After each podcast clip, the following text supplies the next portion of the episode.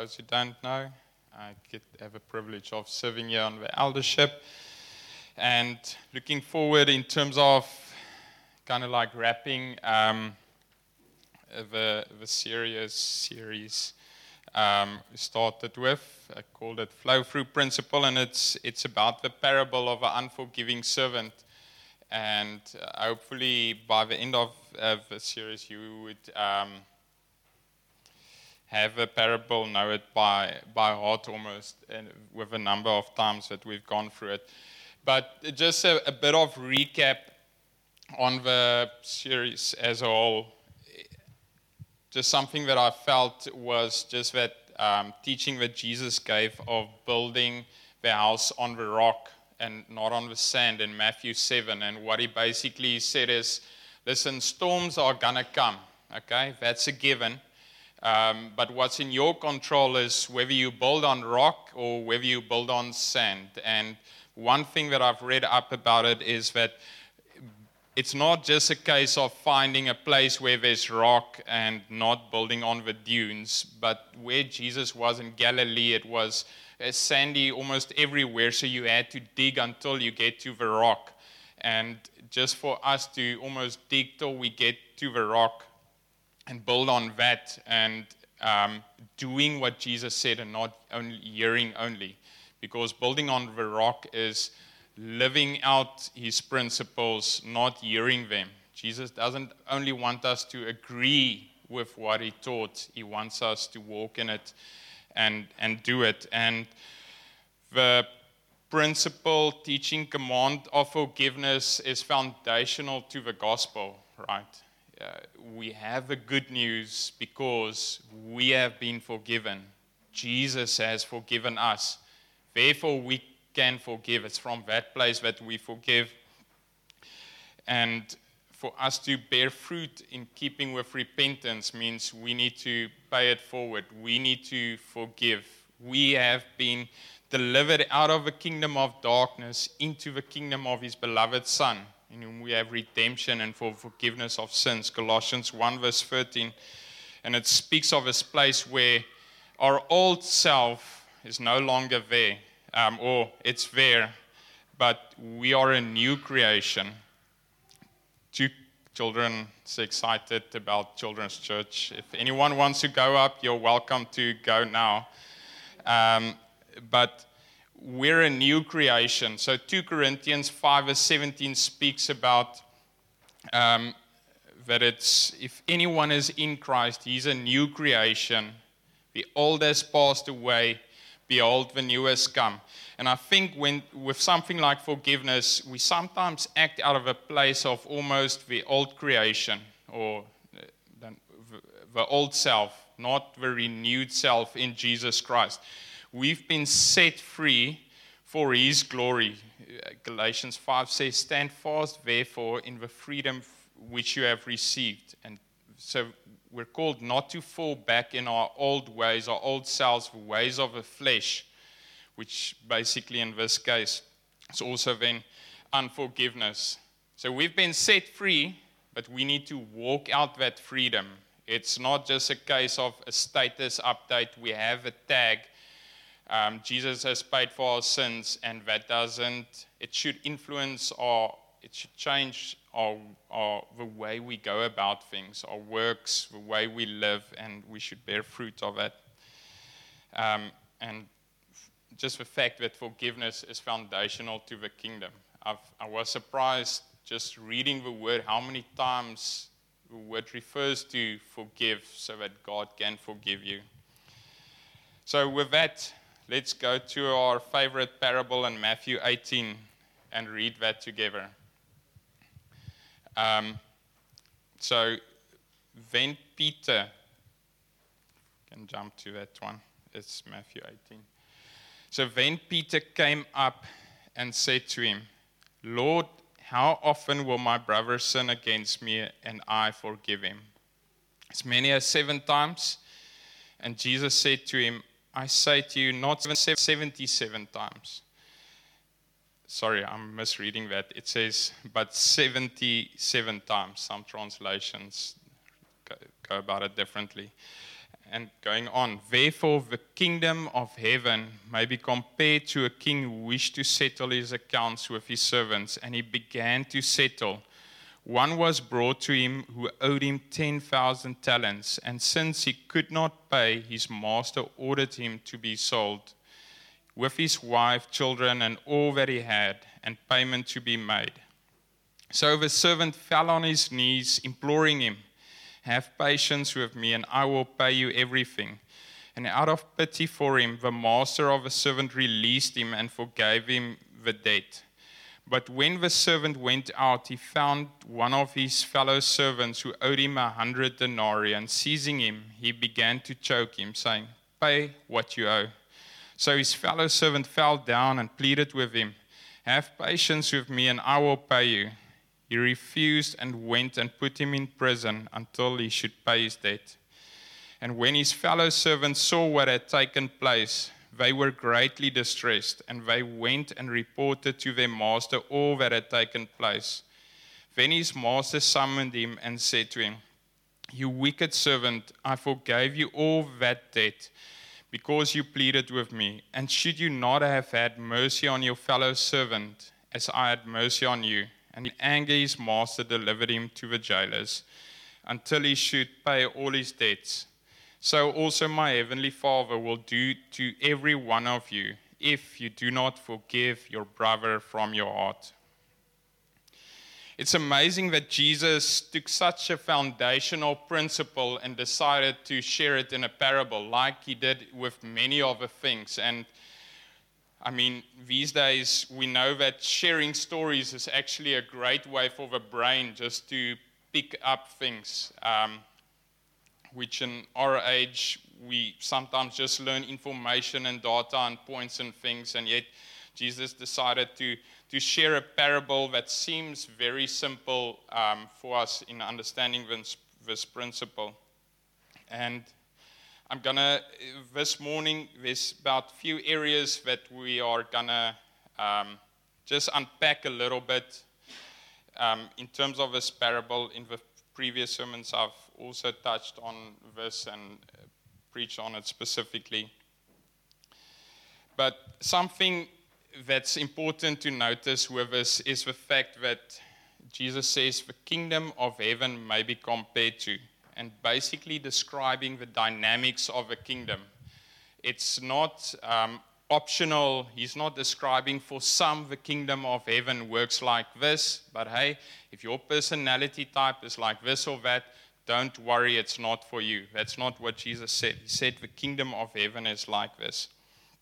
And in the end, he said that if you do not forgive your.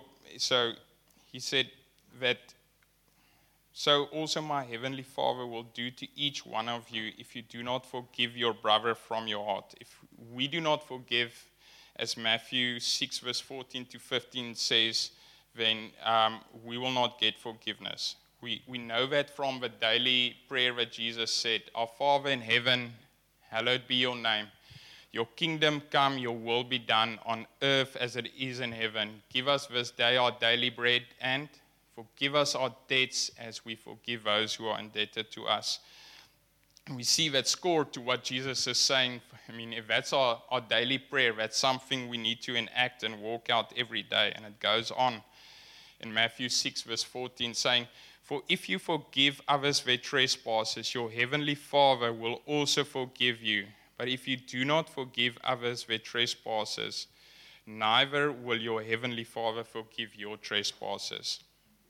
And we said that this is, in terms of following Jesus, this is not an optional thing for us to forgive others. It's something, it's a command that Jesus has given um, as part of that.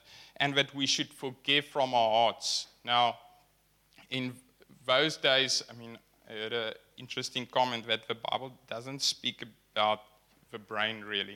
It doesn't say, um, forgive from your brain, but the heart reflected our will, the ways we think, and all of that. So when it um, refers to forgiving from your heart, it speaks to that inner forgiveness that needs to take place.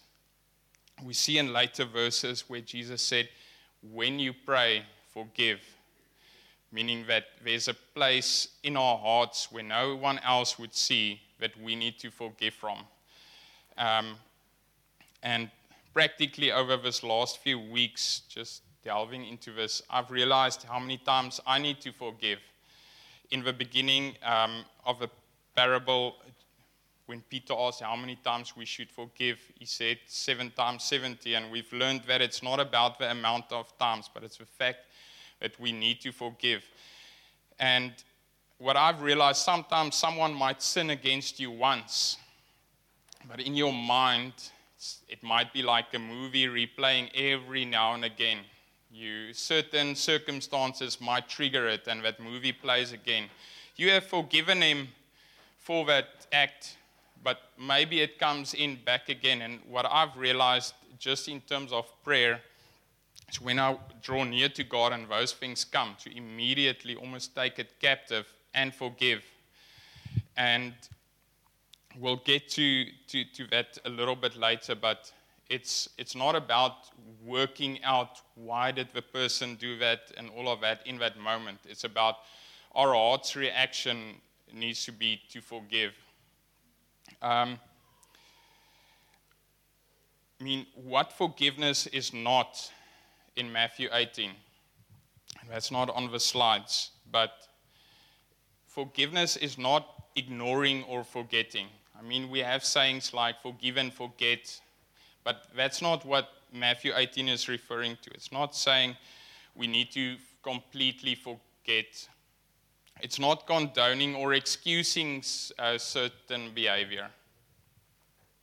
And it's also not tolerating or allowing further abuse. Sometimes we need to get into another position towards the one that is sinning against us. Obviously, there, there might be horrible things that's happening. And in that case, we need to remove ourselves from the specific scenario.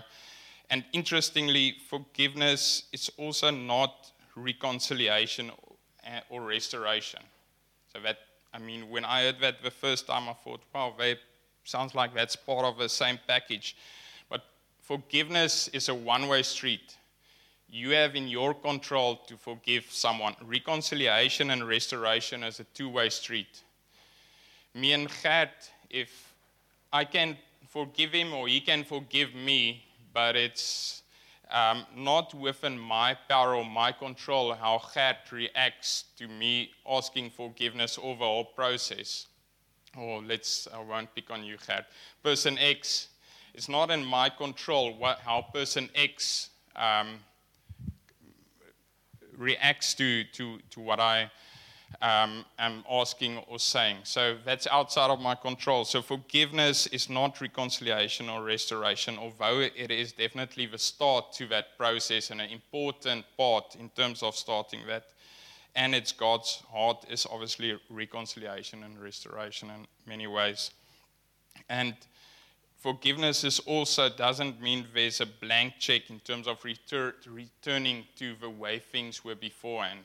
And this would depend on scenarios. And forgiveness also is not allowing the offender to escape the consequences.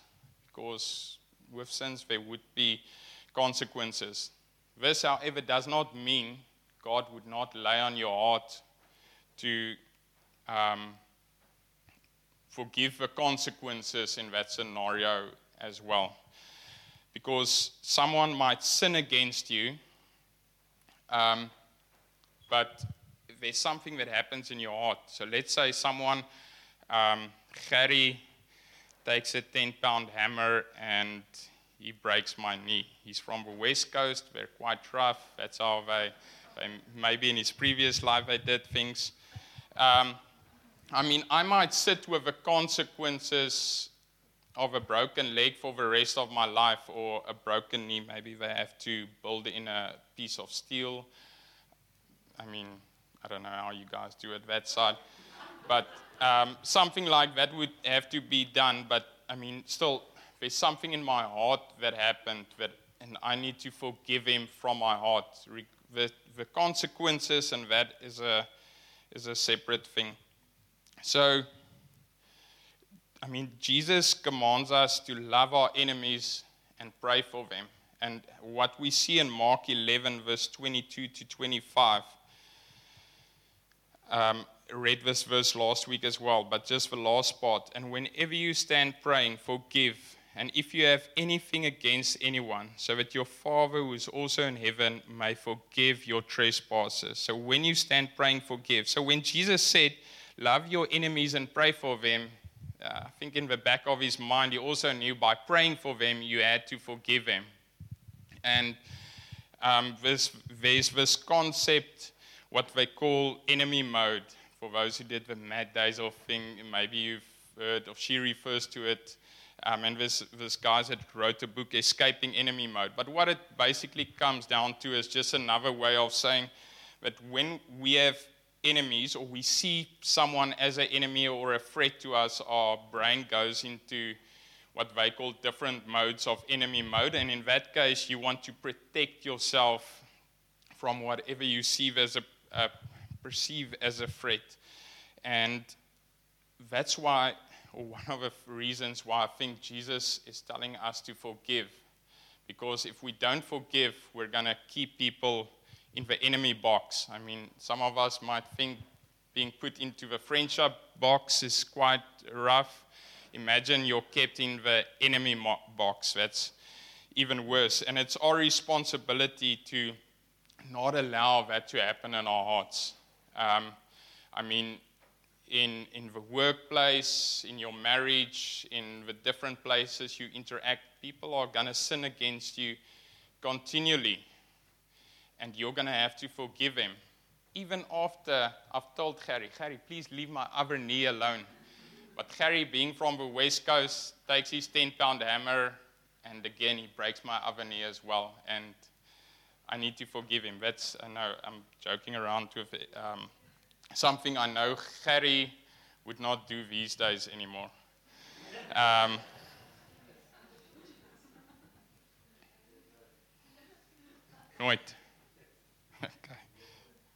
Jy weet nooit okay, yeah, you are from the West Coast. Um, so I'm, I'm jumping a bit around here um, with the three principles of the, the different verses that we've had. But the big thing we get to is the fact that for us to follow Jesus, if we want to follow Jesus, we need to commit to the process of forgiving. And th- that comes to the fact of, and have we given everything up in following Jesus? Sometimes we like the idea of, I'm going to have to give up all my money, all my possessions, and all of that for the sake of following Jesus. And maybe to an extent we do those things, but then we get to a scenario where, okay, now we need to forgive for someone that has inflicted pain or hurt on me. And then suddenly it becomes grey for us. And in giving up our lives in following Jesus, that means we no longer decide how things work. We give that right to withhold forgiveness, we give that up um, when following Him. And in, in terms of forgiveness, the, the almost the concept, and if we go back to that parable, to verse 28. So we see the servant has been forgiven by the king his debts, and I'm going to come back to that part just now. He's been forgiven of an equivalent that one could say is billions. And now there's a guy who owns him a few thousand, and he needs to forgive him. And it's, let's just read this because it's quite interesting he says that, okay, so there's the servant who owed him a hundred denarii, and seizing him, he began to choke him. He began to choke him. So many times when we experience unforgiveness, we want someone else to experience a little bit of that pain. We want to unleash some of that frustration on the other person. We basically, many times, want to hurt them in maybe subtle ways. But we see here, he, he chokes him. When he sees he's been inflicted pain, the guy didn't pay back his debt, and he chokes him and say, pay what you owe. And his fellow servant falls down and pleads with him, Have patience with me, and I will pay you. He refused and went out and put him in prison um, until he should pay that debt. And we see this guy re- responds and says, Have patience with me, and I will pay you. The same um, that the unforgiving servant did to say to the king, although he couldn't repay the king. In this case, this guy might actually repay him. And then he does the irrational thing of putting the guy who owes him money in prison. So in that time, if someone couldn't repay you, they almost became like a slave to you in basically working for you until they've paid off the debt that they owed you. And we can see the irrational part here where the guy owes him money, but he puts him in prison. It would have been better for him to say, okay, come and work off your, your debt, but he doesn't do that. And we see that's part of the, the effect of unforgiveness in our hearts. It, leads us to a place where we don't think rationally anymore. We do things from an irrational point of view.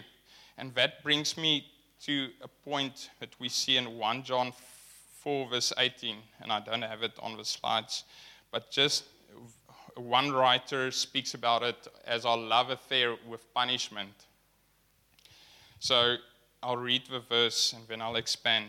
It says that there is no fear in love, but perfect love casts out fear, for fear has to do with punishment. And whoever fears has not been perfected in love. For fear has to do with punishment. So sometimes, and just there's a difference between punishment and discipline, okay? So, punishment has the intention to hurt someone, while discipline has the intention to restore someone. We discipline our children so that we can learn them um, how to go about. The Lord disciplines us to bring us back to the right way, while punishment um, has the intention to inflict hurt. And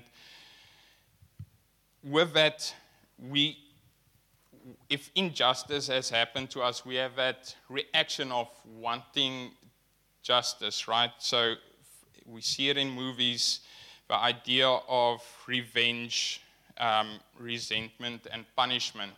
Something is done to you, and you want to repay that person in kind. You want them to feel the pain that you have experienced. And this we see in different ways in our lives. Um, whether it's someone that physically sometimes hurt us or just did something that we see as sin or infringement or, on something for us. And that can lead us to a place where we want revenge, where we want resentment. And we see in 1 Corinthians 13 speaks about that love does not keep count. It does not keep count of those wrongs did, done against you, but calls us to a place of for, forgiveness so that we let go of that um, almost hurt that was inflicted to us. We forgive a person of that hurt. And that brings us almost to a next point is the fact that forgiveness is, a, is in a way walking out suffering. It entails suffering. I think that's sometimes why when we say the word forgiveness, we almost want a, a chain reaction in our mind is, okay, someone has inflicted suffering on me um, or pain on me, and now I need to suffer for their sake. Um, and we want re- almost repayment of that by um, having them suffer in a way. We go into that enemy mode. We want them to repay, like we see in that parable. Well, that's exactly the opposite of what Christ did for us. I mean, He died for us for our sins. And then it cost Him something. And He, he died for us on the cross for that sin. And for from a point of forgiveness, that entails us suffering for the sake of what someone did to us. We almost let go of that right um, of, of requiring revenge for a certain scenario. Someone has done something um, wrong towards me, and it's going to cost me, in a sense, I'm going to suffer in just letting this go. I, I want to almost have him experience that pain that I experience, but by forgiving, I let go of that right. And giving up that right requires us to die to self. And we sang that song earlier. We see that also in the parable of a treasure in the field, um, where a man goes out, he finds a treasure in a field, and he goes and he sells everything, and in his joy goes back and he gets that field. And it's us giving up our right to withhold forgiveness um, for the sake of receiving the kingdom. So we said we need to commit to forgive in following Jesus, but also it's important to realize that there's going to be a cost on our side. There's going to be suffering many times. If there isn't a cost to it, many times it's not a big thing. I mean, we, we might be quick to say, oh, just forgive, don't hold grudges. But that can discount the fact that there's going to be suffering on your side when forgiving, depending on what it is, and to bear with that. That's where the word long suffering comes from. So, for many of us, we might think, okay, we understand that the unforgiving servant owed billions, but I mean, for most of my life, I'm actually a good person.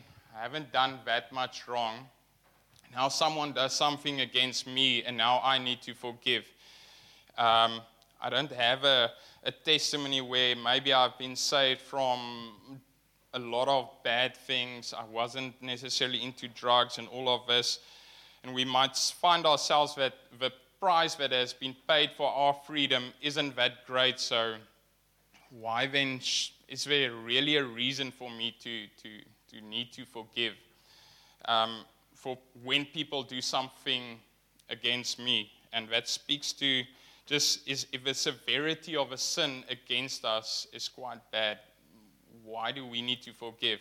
So, really mentioned that in following Jesus, that's what he laid down. But it comes down to do we think the, the cost of our sin the price that has been paid for us is that big. And the evaluation of our sin, how do we see that? Is it, is it really as bad? And I want to bring us back to just to the beginning of that parable where it says, the kingdom of heaven is like. It's not only for um, some of us, those who really sinned badly in their previous life, and therefore much they have been forgiven of much, and therefore they need to forgive much but it's for all of us. So if, if that's you and that's something that you wonder, okay, have I really been forgiven of much? That the price Jesus paid for me, shouldn't he really have paid more? Use some of that to pay for, you know, prostitutes and other people that have really sinned. But that's like the people, and I don't know if there's anyone here, but in my mind, if you didn't make the cutoff time for the Comrades, you ran for 12 hours and you came in at five minutes past 12 hours. I think the cutoff time is 12 hours, but let's just say it's 12 hours, and you missed the cutoff. You've missed it. If you came in an hour later, you've also missed it, right? Um, it's not a case of by how much you've missed it. The fact is, you've missed it.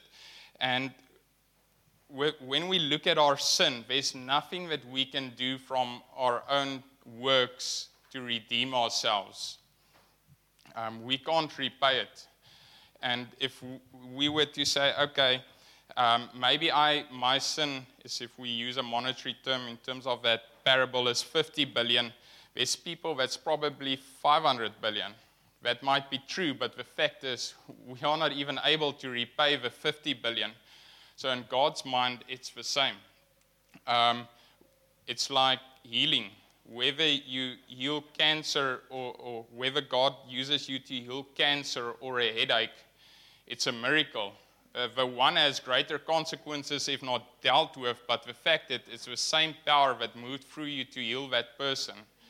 Um, And in the same way, God's forgiveness is what heals us. There's a parable where Jesus speaks. I can't remember where it is, but he speaks about the laborers that work in the vineyard. And some of them start early in the day, some of them only join way later in the day, a few minutes before five, let's say, and they get the same wages. And then they're quite upset and say, But Jesus, hey, what's happening here?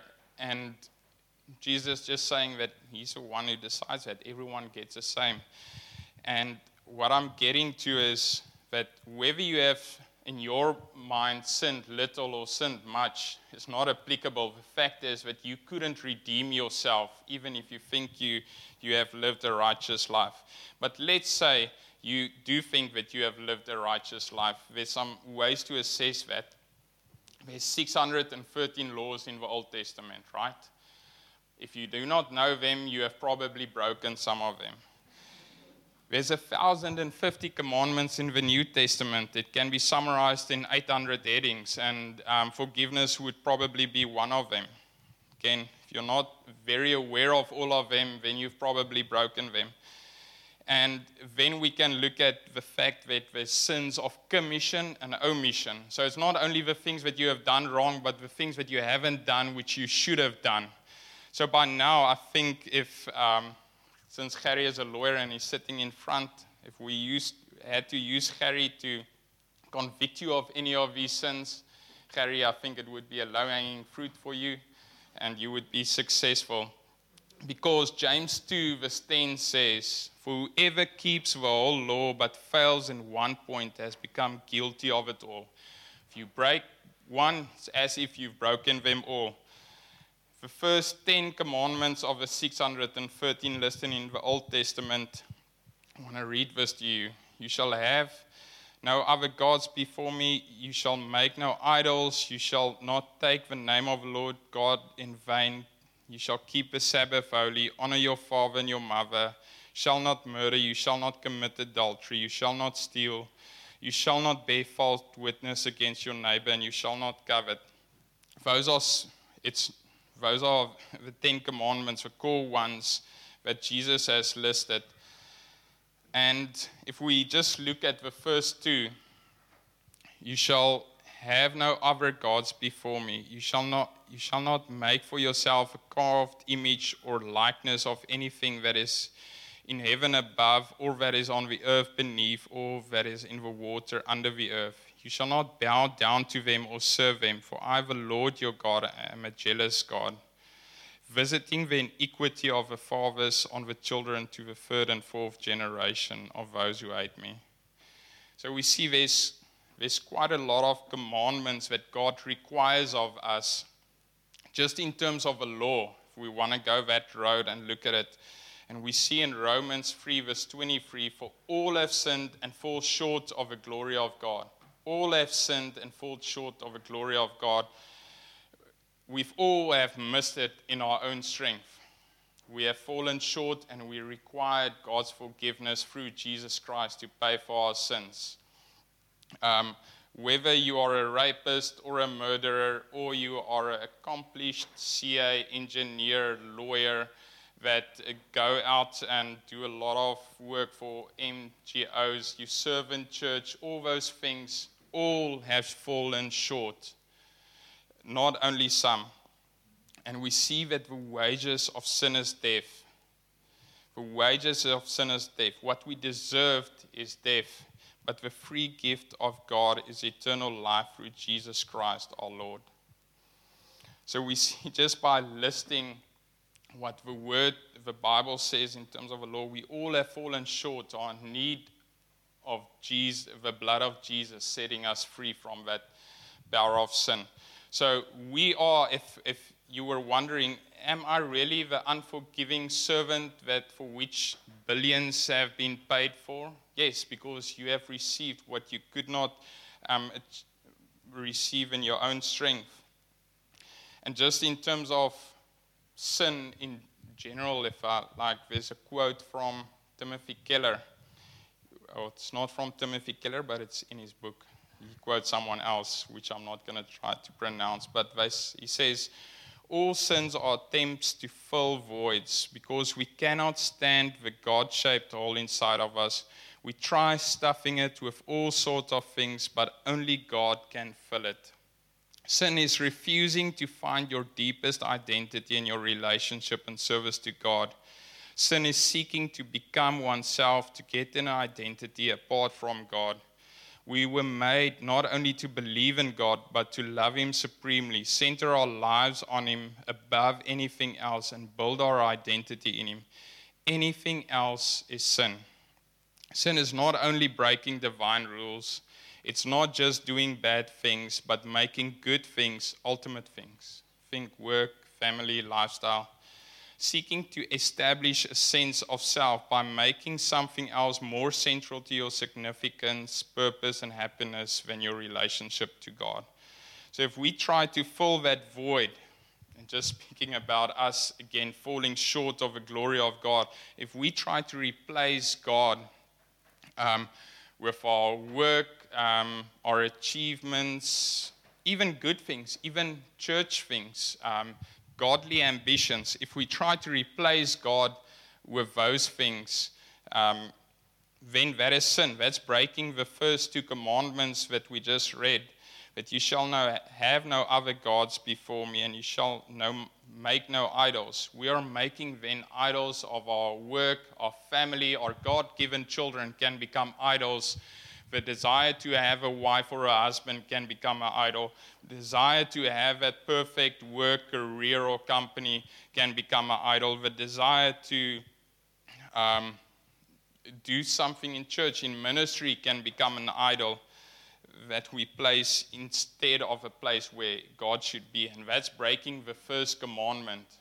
Thus, I would want to say that we all miserably fall short of that. We all have sinned multiple times and continually um, sinning as we probably sit here without even knowing it because our desires for God is not pure and we're breaking His law 6 0. I think that comes from tennis, right?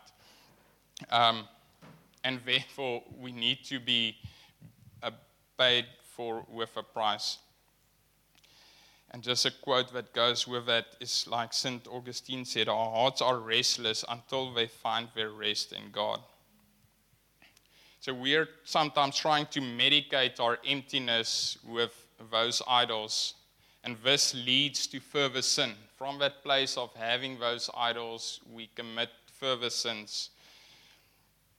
And the interesting thing is, many times we find resentment because other people sin against us by uh, almost, I don't want to say attacking our idols, but it influences our idols. These things that we hold very dear to us, if that's affected by someone else, that brings up resentment. I mean, with this Matt Daisel course, I realized, and this is going to sound very geeky, right? I said, Are you ready? I like Excel. I like Google Sheets. I especially loved it more previously. These days, I don't get time to work on it. But I've had a scenario where I've built really great stuff. Um, I really think it was great. And something happened that, let's just say, didn't um, it, it resulted in me feeling that this, the hard work that I've put in wasn't appreciated. And without me knowing, that caused some unforgiveness in me. And I realized that I got into, let's say, that enemy mode in terms of just unforgiving um, without even knowing or, or, being aware of it, um, just getting that hardness of heart and realized that that's something that I should forgive someone of. And I just realized through that the, the, how easily it is to become um, resentful towards someone. And that's not even a big thing. I mean, like, who cares? It's a Google Sheet, right? I mean, rather just delete the thing. But that's where we can get to when we have idols in our lives, right? Um, we become irrational in the way we do things. And it's important for us, especially because I think for most of us, we haven't really spent nights in prison, so we don't have a rough testimony to refer to where God saved us and where we've gotten out of uh, a lot of bad things, but to realize we have fallen short just as much as anyone else, and we are in deep need of God's forgiveness. But through Jesus Christ, if you have accepted Him, He has set you free from that, even though you are probably still sinning because of unidentified idols that could be in your life. So, we all have sinned, we all fall short of the glory of God, and we all are in deep need of that salvation. You with me? So, like we said previously, and in Luke 17, getting back to the parable, um, the temptations are sure to come. Shouldn't be surprised by them, but Jesus said, Woe to the one through whom they come. Um, and I'm going forward to the last part of the verse. Pay attention to yourself. If your brother sins, rebuke him. Sorry, I'm with a, at the wrong verse now.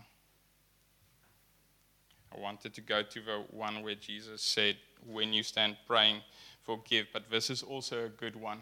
You can stay at that one. At that last part, pay attention to yourself. If your brother sins, rebuke him, and if he repents, forgive him. And if he sins against you seven times in the day, and turn to you seven times, saying, I repent, you must forgive him. So, in wrapping, we see there's a place of there's a frequency and severity, out how Debbie put it, in terms of how people sin against you. It might be that um, because of a structure, um, there's continual sin against you. Maybe it's Telkom not doing their work in terms of service delivery. Don't uh, shake your head too much, Gert. And um, I mean, a structural thing, it might be at your company, something that inflicts some kind of pain on you. It happens every day. And then there might be this part of severity where, you know, the unimaginable happens to you someone close to you is murdered or raped, or you yourself, are you able in that circumstances then to still follow Jesus and say, cool, I'm going to forgive someone, that person? And that's a decision that we need to make. What's going to happen when your wife, your spouse, your daughter, your mother, or someone is raped or murdered close to you? You're going to be able to walk out that forgiveness? That's on the side of severity. But on, then, on the other hand, if you've asked someone multiple times, please do this or that, and um, it has it causes you great frustration, but it just keeps on happening, whether it's the, the government or your workplace, the church, your small group, are you going to forgive them? And there's obviously layers to that. And with that, I mean, in terms of working through those things, I know at some stage Yvette is going to launch a ministry, but I'm sure if you go to the info table and you ask for more information, she's not going to show you a way. But sometimes we need someone to walk us, walk us through that process of forgiveness. And in closing, I want to um, just mention two testimonies of forgiveness of some of those horrible things that we sometimes hope would not happen. But what are you going to do when you get into that scenario? And the one is um, of Hettie Brits. Many of you might um, have heard this, and I'm just going to share briefly. But do go and, and Google it. it. There's quite a few um, YouTube videos about it. But she's a quite um, I don't want to say famous, well known minister in SA. And she was basically with her husband, they were in ministry, and she was raped one evening. Um, can't remember the details, but it was basically before their whole family. And it's an amazing testimony how God prepared her. But I think the big thing was where she and her husband afterwards had to make the decision that they are going to forgive I mean, obviously, there's a lot of resentment that comes in where was God? How did this happen? And all of that. But they made the decision to forgive. And long story short, they caught the guy. She was able to go to prison, if I remember correctly, and actually tell the person, I forgive you. And through a process later on, he actually became saved. And that's just something if we prioritize kingdom more than our own lives, laying down our own idols, ideals of how things should be, how God can use that. Another one is a story that I found on the internet, and they didn't give a name of a person, but it was in the Truth and Reconciliation Commission in South Africa. Obviously, because of horrible things that happened in apartheid. And I mean, I think it's a good one to consider because it was a lady who had a son, and a police officer came, basically shot him point blank, and then they went and put him on a fire while they partied next to it and basically burned his body. And you can imagine the resentment and the shame and powerlessness this creates within someone if your son, and I think her husband as well, is shot and then burned as if his life never mattered. And in the Truth and Reconciliation um, committee or, or, process, I'd like to read what she, what she said when the convicted officer was in the court. She said, and finally, I would like to, like Mr. the policeman, to know that I offer him forgiveness because Jesus Christ died to forgive. Um, and she goes on about speaking um, how she wants to go over to him and tell him. And just the fact that someone that, I mean, in our mind was probably a poor person, didn't have much, almost had the right, specifically in our current or in our climate back then. It wasn't that you were forced to forgive, but she decided to forgive because of what Jesus did for her um, after her son was um, horrifically killed. And with that, I want to ask you how will you respond to scenarios like that? What are you going for? Um, we mentioned earlier that for us, it means following Christ, it means to forgive, but there's obviously a lot of layers and things uh, to, towards that.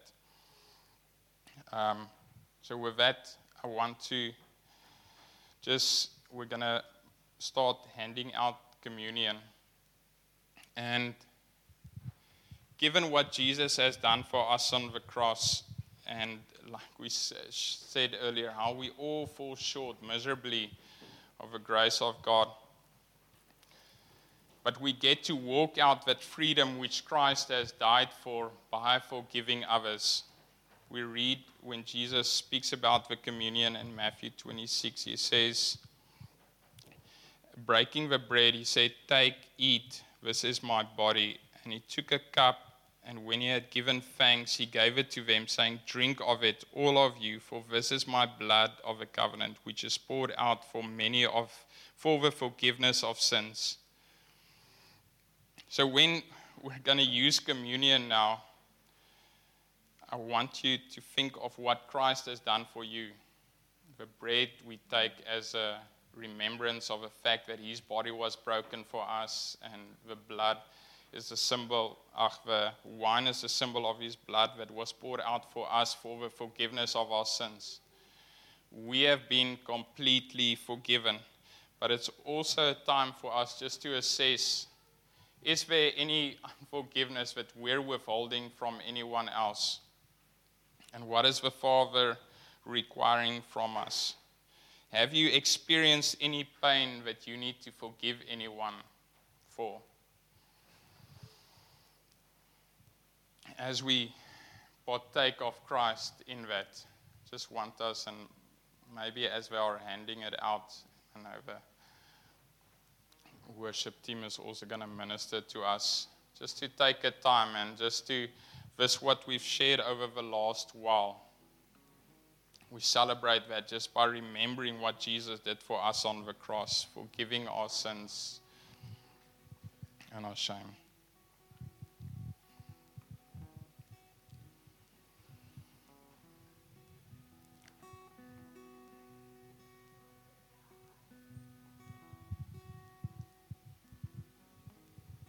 I'm just going to pray for us, and then the worship team is just going to lead us into worship, and also Johnna's going to minister a song to us. Our Father, we thank you just for Jesus, what you've done on the cross. Thank you just for the forgiveness that you have given us through that and just for the forgiveness of our sins, Jesus. We thank you just for even though while we were still sinners, Christ died for us on the cross. We thank you just for that truth in our life and that we've been set free so that we can forgive others, Jesus. We thank you just for that. So as we are handing out communion, I think everyone has received. Yeah, you can switch it off. Thanks. Just want you to, while they're ministering, just become quiet and just, yeah, look to Jesus in this. Just bring your heart before Him. Receive what He has done for you. Also realize that you are meant to forgive others then again as well. Maybe as, as we take that time, John, you guys can just do that for us. Thanks. While we prepare our hearts for communion, um, we're going to sing a little melody that has come out of our congregation. It's still a simple melody, um, but it's drawn from praying Psalm 31 over our congregation in February. Um, and then from that time of prayer, this little melody came out.